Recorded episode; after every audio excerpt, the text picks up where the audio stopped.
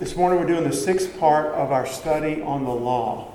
And I pray that it's been a blessing to you. I know that it's been a blessing to me, the things that God has been showing me. And I want you to, if you would, to turn with me in your Bibles to 2 Corinthians chapter 3. This will be our, we have two, two uh, I guess, key verses for this study this morning. I want you, we're going to start right here, 2 Corinthians chapter 3, verse 3. 2 Corinthians 3 3. Paul says to the church at Corinth, For as much as you are manifestly declared to be the epistle of Christ, ministered by us, written not with ink, but with the Spirit of the living God, not in tables of stone, but in fleshly tables of the heart. A born again man, a born again woman, a born again young person, we are one of the things we are is an epistle of Christ. That simply is a letter. It's a, it's a written document, okay? A written message is what that, that word means. Not written with ink and not written upon tables of stone, like, say, the Ten Commandments, but with the Spirit of the living God and upon the fleshly tables of the heart. Amen? This is going to be our key passage for today. But this describes, in, at least in part, what a man or woman is in Christ, who and what we are in the Lord. It describes what has happened in a person as a result of the new birth. This is not what happens to a person simply because they would uh, start going to church or say, I'm, I'm going to become religious or, or something like that. It's not, it's is what's taken place in the life of someone that is born again, in the life of an individual who by faith is trusted in Christ. And it's, it deals with the righteousness which is of faith, which we've talked about in the last week. How did Old Testament saints get saved? Well, they were saved by faith, just like we are. Amen? And it speaks of the righteousness of faith. The Bible says in Romans 10 9 and 10, if you ever learned your Roman road, you know, there was used to be a thing before you got go out witnessing, for example, you could learn the Roman road about Romans 3:10, Romans 3:23, Romans 10:9 and 10. And some of these passages where it says, uh, "There's none righteous, no, not one. All have sinned and come short of the glory of God. The wages of sin is death. Uh, but the gift of God is eternal life through Jesus Christ our Lord." This is all through Romans. And in Romans 10:9 and 10, it says, uh, "But if we confess with our mouth the Lord Jesus Christ." And believe in our heart that God hath raised him for the dead, we shall be saved. For with the heart man believes unto righteousness. We talked about the righteousness of faith. With the heart man believes unto righteousness, and with the mouth confession is made unto salvation. That's part of the, the Roman road. This is what Paul is talking about when he says, You are the epistles of Christ. He didn't say you're churchgoers. He didn't say you're pretty good people. He didn't say you're religious. He didn't say anything like that. He says, You're the epistles of Christ, of the Lord, the working of God in our life, the righteousness which is of faith. This is the righteousness and the salvation and, and the justification which comes by faith. Those that put their faith in the Lord, which cannot be, could not be, and cannot be obtained any other way. I know that we know that. I'm going to keep, uh, every time we will have a, a sermon or lesson, We'll, we'll, lay a little more groundwork and then build on it, okay? Because God would really have us to understand these things. We're, we're studying and we're learning what it means to be saved, what it means to be justified by faith. What place did the law play, if any, in that? And I think we're, we're clearing a lot of this up. But there is a righteousness which Paul is talking about, the epistles of Christ, which could not be, cannot be, and could not be obtained by the law. It could not be attained by works which men could do, good works which men could do before the law or any time, any dispensation. The righteousness of God, this new birth and this salvation that could not be obtained any, by any other means other than faith in the Son of God. That has always been God's way of justifying the ungodly. We talked about it. Old Testament saints look forward to his coming. We'll talk about that more in a little bit. We look back and we have a finished work of Christ on the cross, but it's still by faith. the Bible says, speaking about Old Testament saints, you know, in Hebrews 11, all the people that are mentioned there, we talk about them all the time Moses and Rahab and Joshua and Enoch and, and Noah, all of them that are mentioned, they're Old Testament saints. And the, the chapter starts now, faith is the substance of things hoped for, the evidence of things not seen, for by it the elders obtained a good report. By faith, they obtained something. They obtained, it says of Noah, he became the heir of the righteousness which is by faith, because he obeyed God and built the ark, because he believed God when God told him what he was going to do. You understand my point? It's always been by faith. Justification by faith is not a new thing that God just came up with in the last 2,000 years since Jesus came. Uh, mercy and grace are not new things that God came up with when Jesus came. The fullness of His grace have all we received. I understand that. But God has always been gracious or mercy, or nobody would have ever been saved. Nobody would have been lived. We'd have sinned and we'd have dropped dead. You know, just too bad you lived and died before Jesus came. Uh, he's always promised a Savior, and men looked forward to his coming Savior, that prophet that Moses spoke of. Are you that prophet the Pharisees asked uh, John the Baptist when he was baptizing at the Jordan? Are you that prophet? They knew exactly what prophet with a capital P. You'll see it in your Bible. They knew there was a coming Messiah. God had promised him, and men were saved even if they died before he came by trusting in God and the righteousness of of Christ, even though they didn't have the whole picture like we have. So, but this could not be accomplished by the law itself. So we've talked about that. Remember, we talked about the law, what could be accomplished by the law, what could not be accomplished by the law. What did the law do? The law and the prophets testified of a coming Savior. That's without question. We see it all through the scriptures. The, the, the law testified of a coming Savior and pointed men to Christ. It would show the sinfulness of man and the holiness of God. The law would do that, that every mouth might be stopped and all the world may be guilty but before God. The law was very effective at that. But the law could not men make, make men righteous. The law could not, nor ever, never, ever did God intend for it to be the Savior or to justify men. It was always to point men to Christ and I quote the scripture all the time. Uh, Therefore, the law was our schoolmaster to bring us unto Christ, Galatians chapter 3, that we might be justified by faith. Here's another scripture from Galatians 3:21. Is the law then against the promises of God? It's one of these rhetorical, you know, it might be, maybe you scratch your head and say the law is like this enemy of God almost.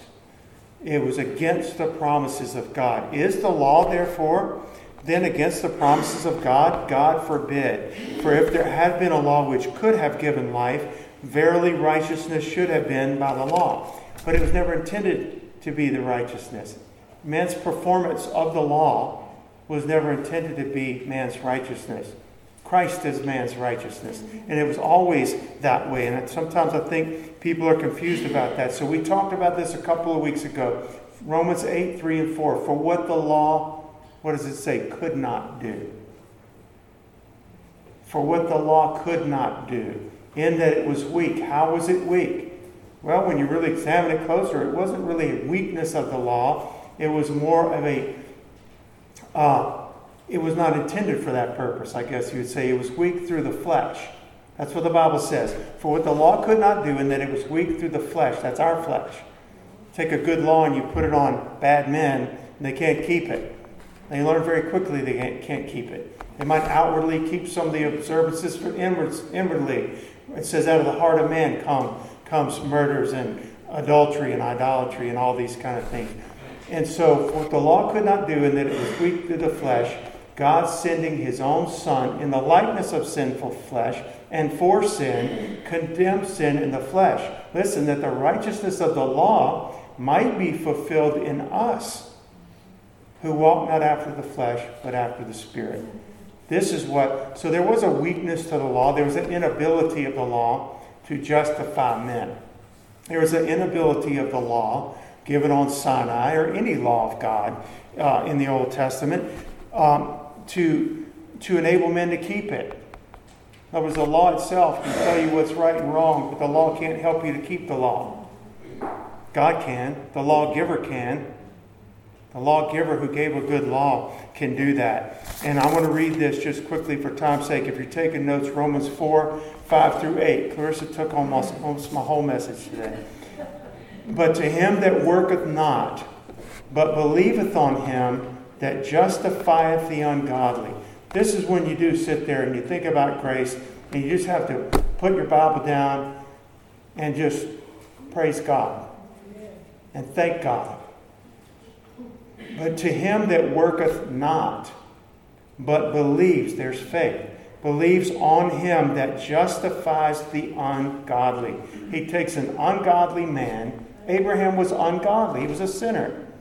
I'm not saying he was the worst of all sinners or whatever. I'm saying he was a sinner and needed a Savior. We talked about this last week, and he believed in the Lord, and the Lord imputed righteousness to him. Him that justifies the ungodly, his faith, that man who believes, is counted for righteousness. Even as David also described the blessedness of the man unto whom the Lord, unto whom God imputeth righteousness without works saying, Blessed are they whose iniquities are forgiven and whose sins are covered. Blessed is the man to whom the Lord will not impute in uh, sin. And so we're, we're just describing here this righteousness which is by faith. And this is possible because Jesus Christ fulfilled the law. This is what the Bible says that he fulfilled the law. Therefore, what the law couldn't do, God sending his own Son did do. That the righteousness of the law may be fulfilled in us who believe in him. Okay? So the law could not do that, but the lawgiver could and did do that for all who believe. He accomplished at his first coming exactly what he said he would do. There was nothing left undone when Christ came the first time. Amen. Doesn't the Bible say, Think not that I'm come, Jesus said, Think that not that I'm come to destroy the law, but to fulfill it? He says, Heaven and earth shall in no wise pass till every jot and tittle of the law is fulfilled. Well, he did it himself. There's not somebody coming after Jesus that's going to finish up what he wasn't able to do. He fulfilled the righteousness of the law. He fulfilled it. What do we say that word means? I, I repeat myself sometimes because I need it, and I repeat myself sometimes because we all need to hear it. When it says he fulfilled the law, it means he satisfied it. He didn't, he didn't come with the sword and chop it up. He didn't come with a sledgehammer and break the Ten Commandments and say they're foolish. Never. He fulfilled them. He fulfilled every aspect of the law, not the laws that men added to the law. You know, men added things to the law and then said, This is the law, obey, do it. When God never did that. There are things that men add. He didn't fulfill that. Okay? He fulfilled what God gave to be fulfilled as our righteousness. And He did it. He did it for us, and He did it for sinful men. He did it for every sinner. Some believe and some don't believe, but he still did it for them. You understand what I'm saying? He still went to the cross for us. There are people you know that are lost and they're going to be saved. Praise God. We don't know who they are. There's people that you know that are lost and are going to stay lost. But Christ died for all of them. Christ fulfilled the law of righteousness that they might be made righteous if they would believe for all of them and for all of us. He did it for his great love, the Bible says in Ephesians, wherewith he loved us while we were dead in our sins and trespasses. God promised through the law and the prophets, he foretold of a coming Savior that, that would be the righteousness of all that would believe, that would save men from sin, the curse of sin, the consequences of sin, the power of sin and people were longing for. Those that were seeking God by faith, even before Jesus came, were seeking for this Savior. There was going to be a reconciler that would reconcile men, sinful men, from the fall, from sin, back unto God and redeem us. We were slaves to sin. He redeemed us. Our Redeemer redeemed us. That's the price that's paid to redeem a slave. That's what redemption is and he redeemed us And what do we do? A lot of good work. We make it up to God. Oh, I lived 50 years in sin, and now I want to get saved. Boy, no, He paid the price for us. For all who believe. We believe and we give our life to Christ. And we become epistles written by the Spirit of God. Not religious, not the New Year's resolution, not joining a religion or a church or even joining a Christian church per se, coming to Christ, coming and being born again of the Spirit of Almighty God. God promised all those centuries from the time Adam and Eve sinned in the garden, He promised that prophet. He promised the one that would crush the serpent's head, or Satan, under his heel. He promised a lamb when, when Abraham was offering up Isaac. God will provide himself a lamb. And he did and that lamb is Jesus Christ, the Lamb of God, John the Baptist said, who taketh away the sins of the world. And so this righteousness of God is now imputed to men through Christ. It's imputed to all who believe. What does Jesus say in John 3:18? These are good scriptures that all scripture is good, but I mean just scriptures that, that we need to know, especially on this study. Jesus said, right after he said, For God so loved the world, right? He gave his only begotten Son. Few verses later, he says, He that believeth is not condemned. Wait, who's not condemned? We're all sinners. We've all come short of the glory of God. Who's not condemned, though? He that believeth is not condemned. He that believeth not is condemned already because he believeth not in the name of the only begotten Son of God. There's one Savior, one that we have to believe in Jesus Christ. And we put our faith in him, and he imputes that to man, woman, or child, the worst of all sinners. He imputes to everyone the righteousness of Christ and justifies the ungodly. Only he can do that. And so, uh, never, and I'm going to be moving on, but uh, never, ever, Old Testament or New Testament, before the law, during the dispensation of the law, since the law, never has one man ever been saved or justified, been made right, righteous by the law or by their own good works. Never. At no point has that happened by their own works, nor could a man ever be. It has always been by faith. Abraham believed in the Lord 440 years roughly before the law was given. Uh, I said it 2,500 years before Jesus came to the cross and died to be the propitiation for the sins of the world. Abraham believed in the Lord and he counted it to him for righteousness. Remember that word counted means imputed? That's a great word. It mean, I looked it up. It means to weave together. So they didn't just get a paintbrush and paint. Uh, you know, Abraham, Abram used to be, uh, you know, red, and, and God paints him white and says, "Okay, that's right. I, I said he's he's justified now." He did. He made him just. He imputed it. It means to enter, pen, interpenetrate, to weave together. He actually worked righteousness in this man to where he was righteous. And then God, even though he was a sinner, God counted him as being righteous because he had done some work in his life to make him righteous. He had done something in his heart and life. And that's just an awesome thing of God. Again, it's not just joining a church, it is a work of God inwardly. And this is what we're talking about today. We're uh, so let's go back to the verse we opened with.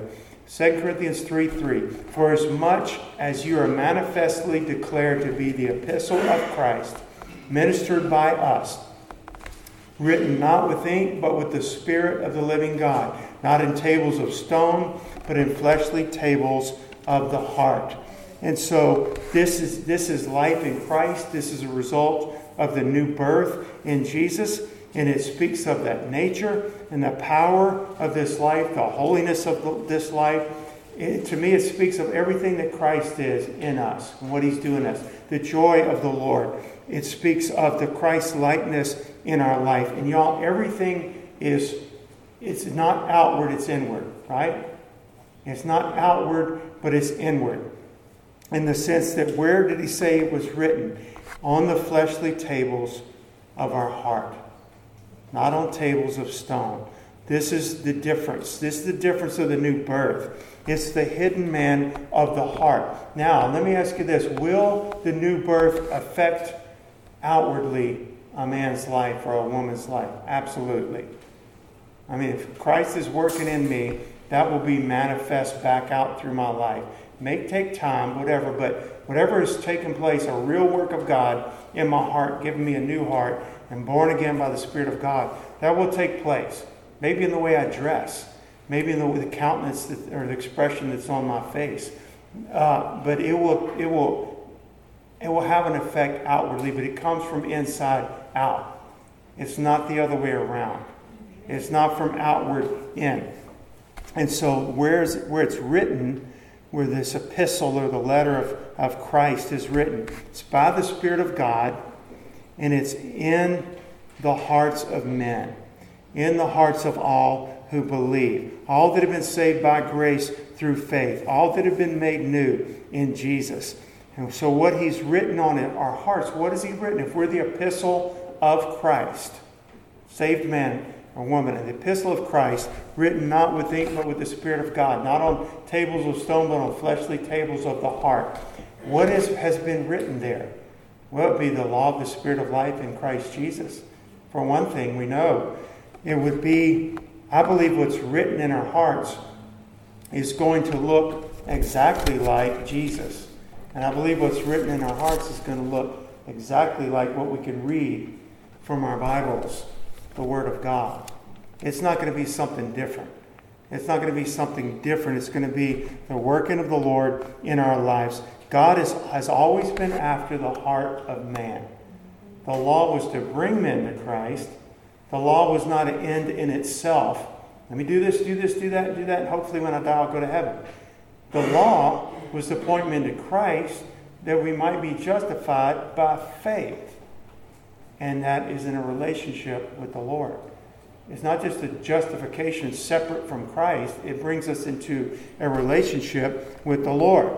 But God be thanked, Romans 6 17, but God be thanked that ye were the servants of sin. Well, that's all of us.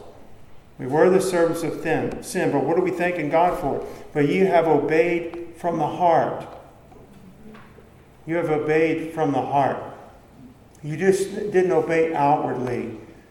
It's like, you know, uh, uh, two siblings, you know, two brothers in a fight, and dad, dad says, All right, now, hug each other and make up now. Okay, I'm sorry. You know, and they really don't mean it at all. Uh, they, they just get mom to get mom or dad off their back and do what they're supposed to do so they can go fight again. Uh, but he says, You have obeyed from the heart that form of sound doctrine which was delivered unto you. See, salvation comes in, and there's an obedience from the heart. To be saved, we, we said we have to confess with our mouth, believe in our heart, and we obey God from the heart. He can tell, He knows the difference if it's from our heart or not. Obey from the heart. The heart is what the Lord is after. The heart is where He has lit, written in the life of a believer His laws. It, it, it's the heart of is what's been made new in Christ. Our bodies one day will be made new, but the heart has been made new right now when we got saved. And that is the obedience that counts with God, and it does matter. I'm not saying we always feel like it. When I say obeying from the uh, obeying the Lord from the heart, it does not mean we always feel like it. It does not mean that our flesh always cooperates, you know, and really excited about it. It does mean from our heart by faith, we know there's in the keeping of God's commandments, there's great reward. He is worth it. His blessings are worth it. I'm his child. I may not feel like his child today, but I am his child by faith. And I'm going to obey the Lord. So don't get feelings in the heart necessarily confused, but we do obey the Lord from the heart. That is where he is written upon our hearts. And so um, just listen to this Matthew 15 8. This people, Jesus said, draweth nigh unto me with their mouths. Now, Jesus is quoting from Isaiah. But this people, the people that lived in Jesus' day, draweth nigh unto me with their mouth. They honoreth me with their lips, but their heart is far from me. Well, that, that's not going to cut it, is it? They draw nigh, nigh to me with their mouth, they honor me with their lips. That's like those in Matthew 7 that said, Many will come unto me in that day and saying, saying, Lord, Lord, did we not? Cast out demons in your name, prophesy in your name, do many wonderful things in your name. Did we not? They're going to say that. I don't know if they did or didn't. There's a debate back and forth whether they did. I don't know that they did, but they're going to say that they did. Lord, Lord. Why do you call me Lord and do not the things I say? He's going to say, Depart from me, I never knew you. I never knew you. Why? Because they didn't from the heart obey the Lord. They didn't from the heart trust in the Lord. And so the Lord knows the difference. An obedient heart, a heart that loves God above all, that obeys Him out of love. Jesus said, uh, in this, uh, in this, this is the love of God that we keep His commandments. A lot of people don't associate those two things. Oh, if it's love, it's love. Obedience is something legalistic. And this is one reason we're doing this six part study on the law. Okay? Because we think of love as being love. It's just warm and fuzzy. And it's, it's unconditional, which it is. God's love is a perfect agape love. He loved us while we were sinners.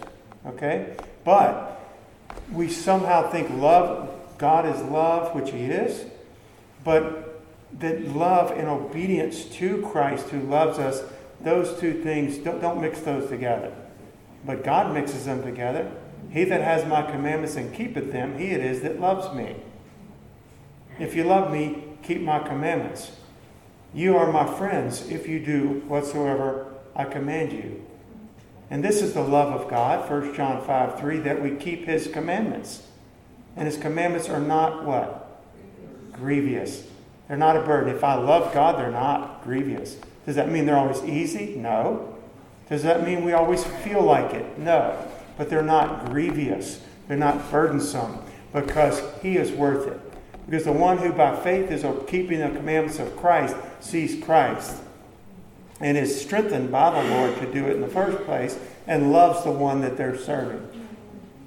So it's not grievous. Remember those two servants of David? I forget which battle it was, and David just kind of under his breath says, Oh, I wish I had some water from the well back in, was it Bethlehem? Or I, I wish I had some, well, that would be some sweet tasting water right now. Hot and sweaty and in a desert place fighting. And two of his mighty men, they're, they're mentioned in the list of his mighty men. They just heard him and said, We're going to get that for our king. You just sit tight, David. And they, they break through a whole line of the Philistines. They go back to Bethlehem. They bring him some water. They break back through the lines. They bring it to him and he pours it out and says, "Oh, I can't this. I can't drink it. You guys risk your life to bring me that water." The point to me is that if you'd have said, "Was that a real bother for y'all?" No, sir, it wasn't a bother. That's our King wanted that. So when you're saved, it's not a burdensome thing to read the Bible, to find out what your holy, loving God requires, and then to say, Lord, I fall short of that. Would you help me? I really want to serve you, God. I really want to please you. It's not a bother to me. What does Jesus say? And this is the Spirit of Christ that's in us. Psalm 40, verse 8, a messianic prophecy. I delight to do thy, thy will, O my God. Yea, yea, thy law is where? Within my heart. That's where we obey from. Not like those that draw nigh to God with their mouth, and honor God with their lips, but their heart is far from God but like Jesus, the epistles of Christ. He's done an inward work. There's something written on our hearts. And it says, Jesus says, I delight to do thy will, oh my God. Did he say it's always easy? No. Father, if it's possible, let this cup pass from me. Nevertheless, not as I will, but as thou will. There's some mystery there. I can't say I understand it all perfectly because they're one. He and the Father are one, but still, going to the cross was not pleasant. It was not going to be pleasant, even for the Son of God. He had a physical body. The Word became flesh. He humbled himself and took on the form of a servant. It hurt. The, the, the ripping the beard out hurt. Everything that he went through hurt. And uh, the worst of all, in that one moment when he who knew no sin became sin and the Father turned, as it were, and that maybe for the probably the only time in the history of forever, there was a, a, a a breaking of fellowship. Again, a mystery I don't claim to understand at all. Between the Father and the Son. Why have you forsaken me? It quickly passed. It's finished. He died and rose again in power. But what, what's my point is that doing the will of God is a delight when it's from the heart, even though it's difficult. You go work, right? Work can be hard, you know, but we don't necessarily delight in it, but we do it. Well, that's just the nature of the job. You know, I'm doing this at work. I'm doing this uh, yard work. I'm, I'm building a new shed in the back of my house. It's hard, it's hot, it's sweaty. It's not necessarily fun, but you do it because you see a, a reward in it. Well, Jesus, there's the joy of the Lord. I delight to do thy will, oh my God.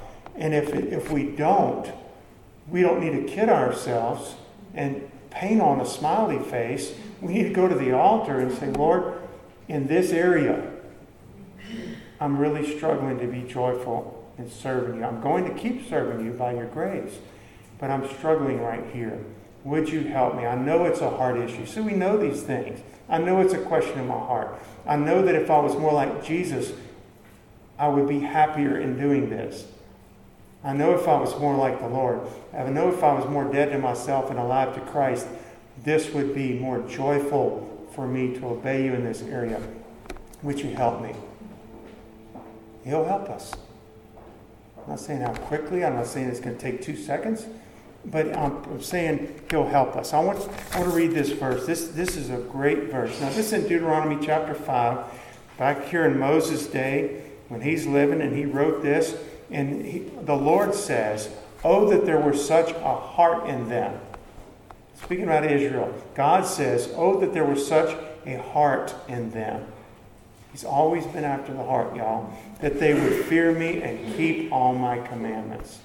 Oh, I want them to have a heart where they fear me, and I want them to have a heart, a heart where they keep all my commandments. He's not interested in a bunch of robots. He could have made a bunch of robots if that's all he wanted. That's why he's wooing someone. You know, like a, a guy that's trying to uh, get a girl to like him and, and marry him one day. He's going after her. He's going after her. And, and Jesus, in a sense, came to seek and save the lost. He's drawing us to himself because he wants that heart. And the heart can't be gotten by force. It cannot be. If it could be gotten by force, every lost person you know and are praying for would be saved. Because God would have forced them. He's not willing that any perish, but all come to repentance, right? But He's after that heart. And He says, Oh, that there was such a heart in them that they would fear me and keep all my commandments always, that it might be well with them and with their children forever. He's always been after the heart not an outward commandment. And so we'll get back to this real quickly on the, on the law. How we tie this into the law of Moses, given to and through Moses on Mount Sinai about 1,500 years before Jesus came. Christ fulfilled it. So this law was outward. It was a good law, but it was outward. The Ten Commandments, for example. Now, if you read your Bible, there's a lot more than the Ten Commandments. The Ten Commandments are given in Exodus chapter 20. Start reading chapters 21, 22. I'm happen to be reading that this morning. And it talks about uh, if a man's ox pushes somebody and it kills them, what do you do with the ox? I mean, there's laws about everything. You know, what if, what if a thief is caught in the act of stealing? We don't kill him. You, he's, if he's caught and he still has what, what's been stolen, he gives that back and he has to double it and make it up if he stole your ox and then he found later that he killed your ox and ate it, then that's a different story. There were, my point is this that the law was a, a lot, but the law was outward. It was like written, and I kind of picture it like hanging over men's heads. Okay? All right, what was that law about leprosy again? Oh, yeah, there it is. Okay, I got to do the, the leprosy law because I think I might saw some kind of funny looking spot in my forehead. Right? Got to do the leprosy law quarantine, like for COVID.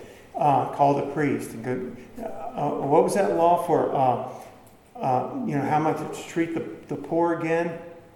Or what about my slave if my, my, my, my servant, hired servant, wants to stay here with me and he got married while he was in my house and I gave him his wife? How, what's the law for that? Uh, it was written, whether it's tables of stone, the Ten Commandments, or it was written, it was outward and it was I kind of picture this hanging over men or projected upon men. Now, God's law, not, not man's law, but God's law was good. We've talked about it. And if you ever question this, look at Romans chapter 7. For the law was good, and the commandment was good and just and holy. For we know that the law was, was spiritual or is spiritual. That means has its origins in the Holy Spirit. So the law is good, holy, just, and spiritual. But I am carnal, soul to understand.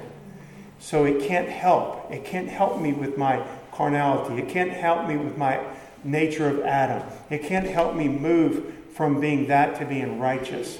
It can point me the right way to go and show me my desperate need for the Lord. And I get about halfway through this thing or a quarter of the way through trying to keep this law, and I say, Forget it, God, I can't do it. I cannot do it.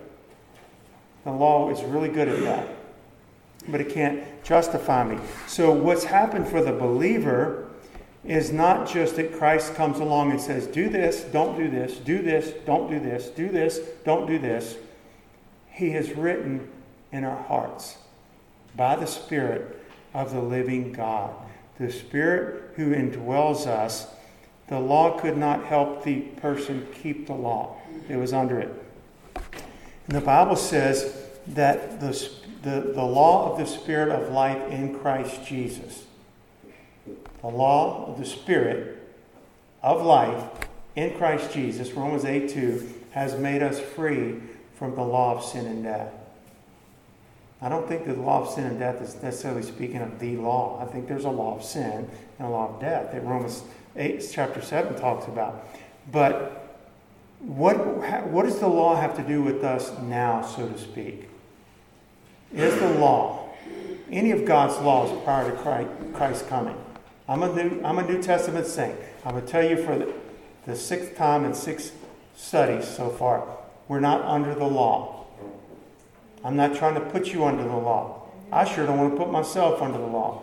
So, is there any relevance, I guess you would say, of the law for a New Testament believer?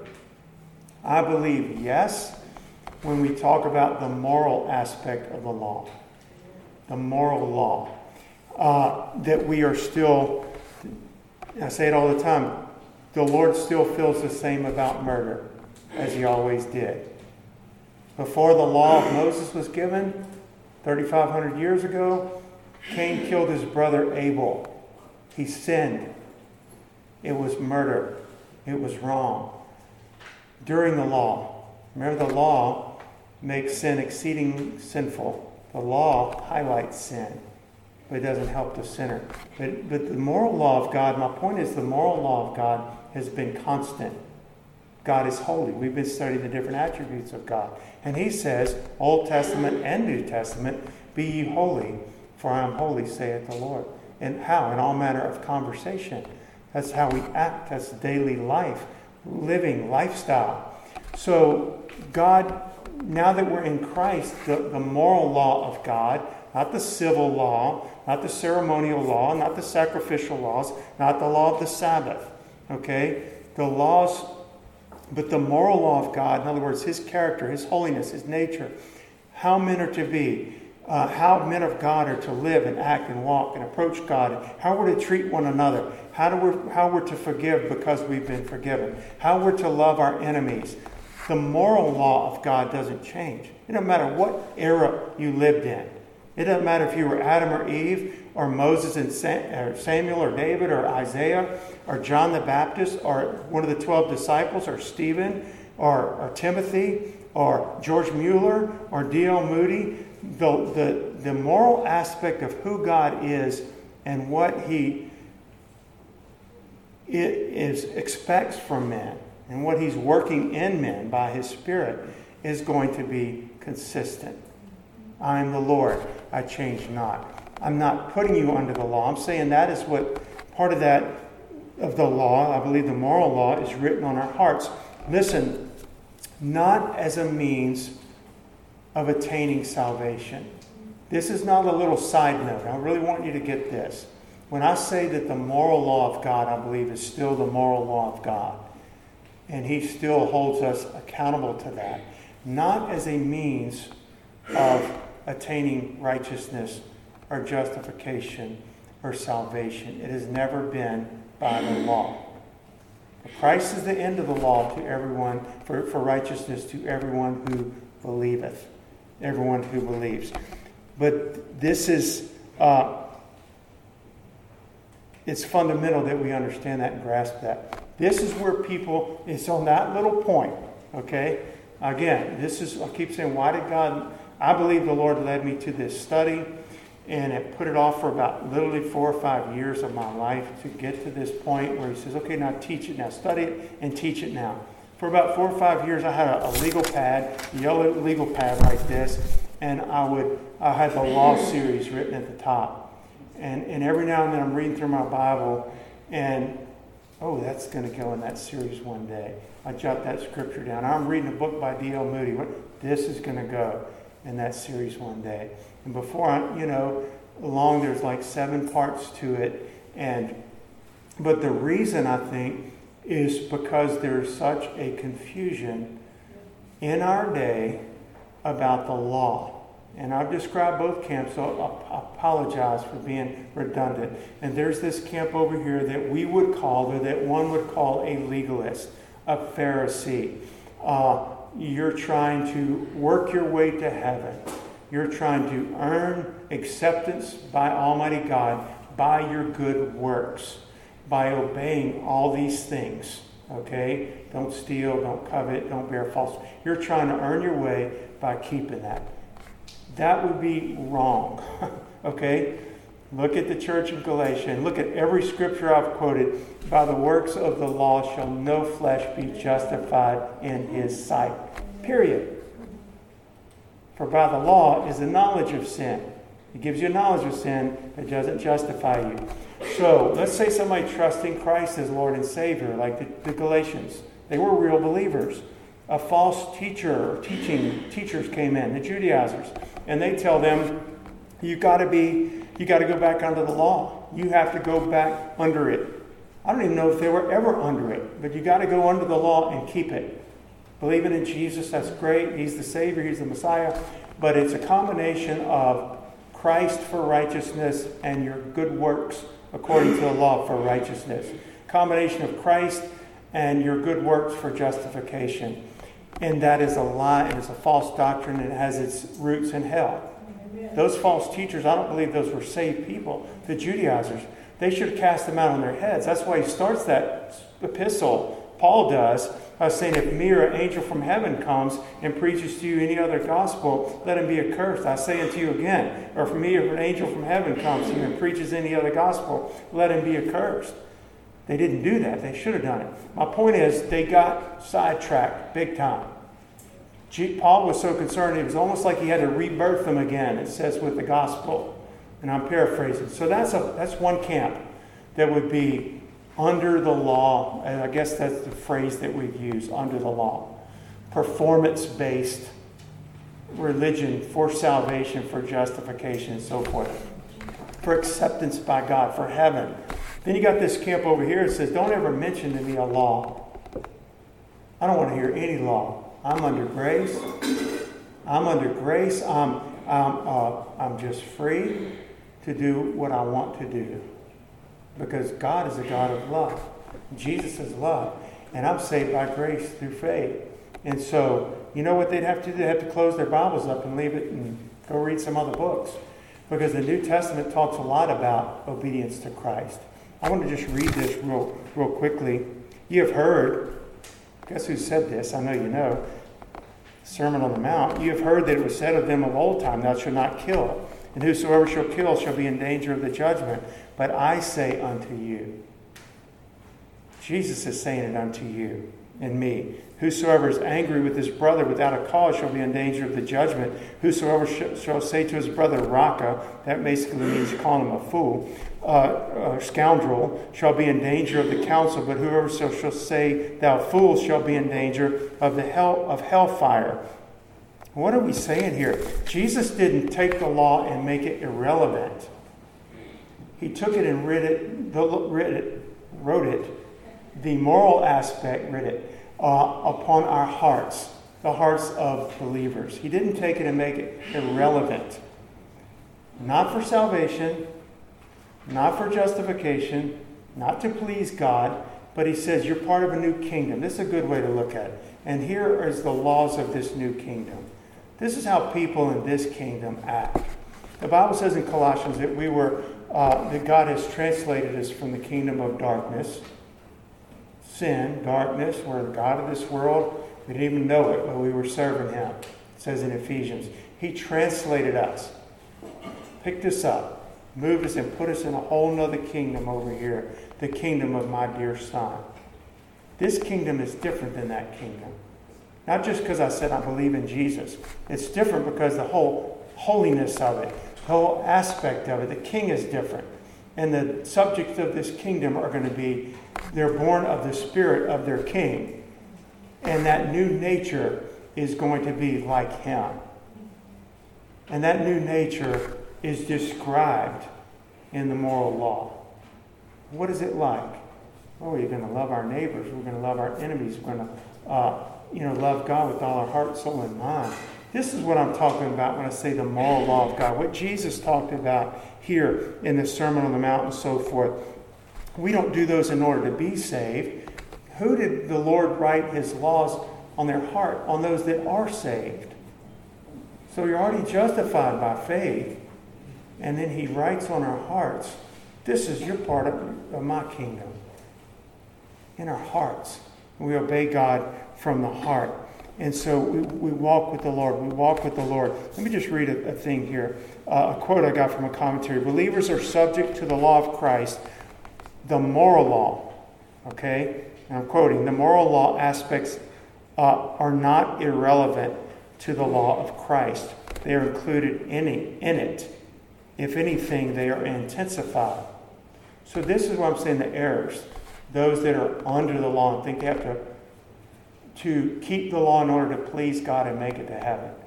And those that say, I'm already saved by grace, I don't want anything to do with laws and obedience. And if you try to preach it to me, then you're a Pharisee. And if you just read certain passages in the Bible, you're a Pharisee. And if you say abstain from all appearance of evil, you're a Pharisee. You're a legalist. If you say men ought always to pray and not to faint, and I'm not praying like I should, and God convicts me of it, and I say, I need to pray more. God help me. You are trying to serve God in your flesh. You ever heard phrases like this? I know that you have. And so this is this is the two aspects, and they're both wrong. God has take, taken his moral law of who he is, his holiness, his na- nature of Christ, and he has written it in the hearts and lives of those that he has redeemed. So we're about to close, but our other major scripture I saved for the end. I want you to turn to Hebrews chapter 8. We could really read a whole passage here, but for time's sake, I think it's answered in one scripture for our purposes today. Hebrews chapter 8, verse 10.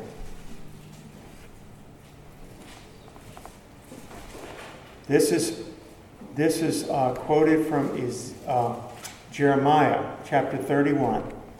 For this is the covenant that I will make with the house of Israel after those days, saith the Lord. I really want you to read it. If you've got your Bible, I want you to look at it with me. I will put my laws, plural, in their mind and write them in their hearts. And I will be to them a God and they shall be to me a people. Does he say here, This is the covenant I will make in those days? My law will become irrelevant and have no, nothing to do with them. I will put my laws. I don't believe at all. From the Bible, I don't believe at all he's talking about the ceremonial laws. You know, like the garments the priest would wear, any of that stuff. We have a better priest, a better priesthood, better sacrifice, all that is talked about in Hebrews. We're not part of that. Jesus wasn't a priest after the Levitical order, but that of Melchizedek, an eternal priest and eternal priesthood. We know that. There's, but, but he says, This is the law, the covenant I will make with Israel, the house of Israel. After those days, saith the Lord, I will put my laws in their mind and write them in their hearts. So it used to be on tables of stone, let's say. It used to be on tables of stone, outwardly. Can't get in there. It's just a piece of stone. Can't get it in there. But by the Spirit of God, He's written it in our hearts. I always think about R.A. Torrey, and I'm, I love R.A. Torrey. If you've ever read him, he was he and D.L. Moody were like contemporaries, and he was a little younger than Moody. Took over. Uh, they ministered together, and when Moody died, Torrey took over uh, the, the Bible school and everything. Wonderful, wonderful man of God. Spirit filled believers, both of them. Uh, and he says, he gives a little bit of his testimony. He says, before he knew the Lord, he said, I, I used to love the world. And the world for him, he says, was horse races, uh, card games, theaters, going to worldly, you know, concerts and so forth. He says, and I hated the house of God and the things of God before I was saved. He goes, as soon as I got saved, I detested all those worldly things and I love the gathering of God's people together. It's a change of heart. It's not Ten Commandments imposed on you. They're so heavy they're about to crush you. It is the grace of God. It is the Spirit of Almighty God. It's written, He has written it upon our hearts. And He calls us to obey Him and to walk with Him. If we live in the Spirit, let us also walk in the Spirit. It is by the power of the Holy Spirit. Did God write on the believer's hearts a law of manna? You know, gather this much every day and on, on the day before the Sabbath, gather. No, He didn't write that on our hearts. It's not the civil law that He wrote upon our hearts. Did He write on our hearts the law of the Passover? You know, to eat unleavened bread for, for seven days? No, He didn't write that on our hearts. The holiness of God. Loving your neighbor as yourself. Loving the Lord with all your heart, soul, and mind. Not committing adultery. Not lying. Not bearing false witness. Not coveting. Uh, forgiving those that have wronged us. Loving our enemies, even though they don't love us back. That's what we're talking about. That's what he said. This is the part of that new covenant that I'm going to write in your minds and in your hearts. Amen? That's what he's always been after. So the law is not just, let me, let me drop kick it across the parking lot because it's stupid. He has written his moral laws upon our heart, and it represents Christ. It's his nature and this new nature of who and what we are to be in the Lord. And so I'm going to close with one more quote and then a Bible verse. D, if you want to come up. This new covenant that we just spoke of, He'll write His laws in our minds and our hearts, put them in our hearts. This new covenant is an unconditional covenant of grace. It's unconditional to all who believe. That would be the only condition, right? Believing. It imputes righteousness where there is none. This new covenant in Christ imputes righteousness where there is none. And then guess what it does? Just like Clarissa read from Titus 2, the grace of God teaches us, right? This new covenant, it teaches men to live righteously and, hallelujah, empowers them to do so.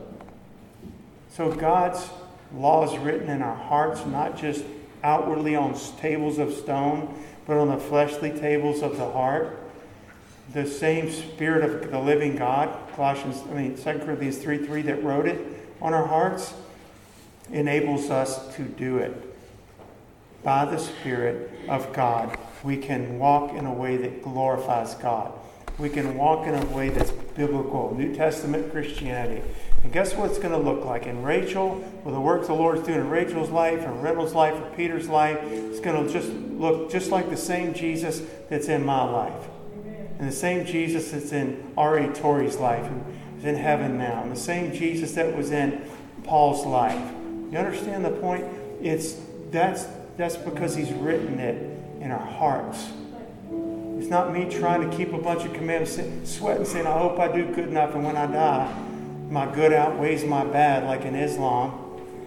Right? Or I hope to catch Allah on a good day and he's a good mood that day when I die. That's about what they're their hope is. But I've trusted in the Lord. He's already made me righteous. He's already justified me. And now I want to please Him. The rest of my life, I want to please God. I want to please God. Oh, what a Savior. He's already saved me. I know how horrible a sinner I was. I know how horrible I've been since I've been saved. But He has saved me, past tense. And He has written His laws in my heart. and I want to please Him because they're laws that are in my heart, the same laws He's put in your heart. I'm going to close with this scripture. Y'all stand with me this morning. Talking about the law written in the heart of the believers. Not the, all the Mosaic law, the moral law of God, which is constant. I'll read this from Ezekiel, and you just even now, if you want to come to the altars and pray, please find a place to pray. Just worship our Savior for a little while. If you're struggling in some area, say, I know I should be doing this. Your word says I should and I'm struggling doing it, I'm struggling doing it with joy and happiness and thanksgiving. Maybe you're having a hard time being thankful. Maybe you're having a hard time forgiving those that have hurt you. Maybe you're hard, having a hard time loving your enemies. Whatever it may be, those aren't requirements of God. He's not going to excuse you from that. He's going to require it of you, but He is going to enable you and me to do it. We need to call upon the Lord and ask Him for strength Ezekiel 36, I'll close with this. A new heart also will I give you. Hallelujah. A new heart also will I give you. And a new spirit, that's his spirit, will I put within you. And I will take away the stony heart of your flesh. I've had one, a stony heart of flesh. I'll take it away. Who's going to do that for us? God.